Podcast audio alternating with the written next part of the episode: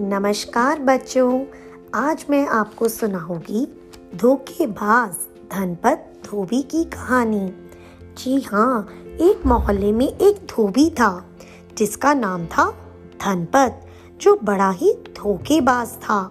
ना ही वह लोगों के कपड़ों में से अच्छे से धब्बे धोता था, और बल्कि उनसे हमेशा धन माँगता रहता था।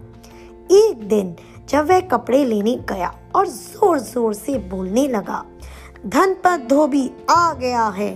जिसको भी अपने कपड़े धुलवाने हैं, वह अपने कपड़े ले आओ।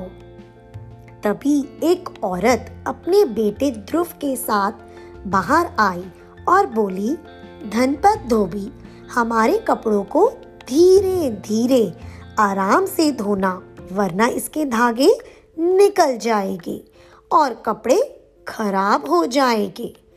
पर धनपत धोबी कहाँ किसी की बात को ध्यान से सुनता था और बिना ध्यान दिए वह अपनी ही धुन में कपड़े लेके चलता बना।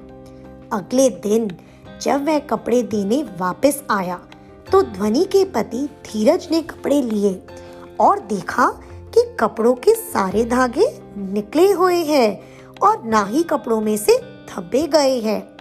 जैसे ही धीरज ने धोबी से पूछा, अरे धनपत धोबी, तुमने हमारे सारे कपड़े खराब कर दिए, सारे धागे निकल गए हैं और धब्बे निकले हैं और फिर भी तुम हमसे धन मांग रहे हो इसके बदले? यह सुनकर धनपत धोबी गुस्सा हो गया और उनको धमकी देने लगा।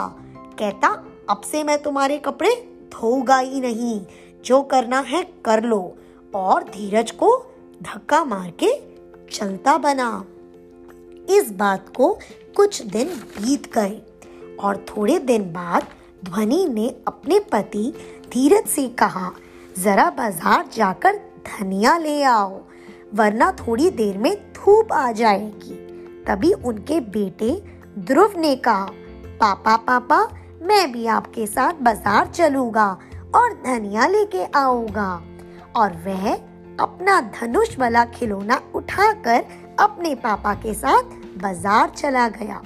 जैसे ही वह बाज़ार पहुँचे, उन्होंने देखा धनपत धोबी दूसरों के कपड़ों को दूसरे लोगों को बेच रहा था और उसके बदले धन ले रहा था। फटाफट धीरज ने अपना फ़ोन निकाला और यह सब अपने फ़ोन में रिकॉर्ड कर दिया।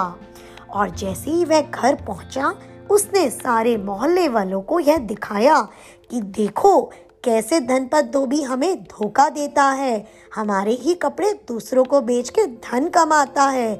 यह सब देखकर मोहल्ले वालों को बड़ा गुस्सा आया और जैसे ही शाम को धनपत धोबी आया और कपड़े मांगने लगा, सारे मोहल्ले वालों ने धनपत धोबी को बहुत गुस्सा करा और कहा अब हम तुम्हारी ये रिकॉर्डिंग पुलिस को दिखा देंगे। अब हम समझे हमारे कपड़े गायब कैसे हो जाते थे। यह सब देखकर धनपत धोबी डर गया और उसके दिल की धड़कन ज़ोर ज़ोर से धड़कने लगी। और वह समझ गया कि अब उसकी कोई भी चलाकी नहीं चलेगी। और वह समझ गया कि लोगों को पता चल गया है कि मैं उनके साथ धोखा करता था।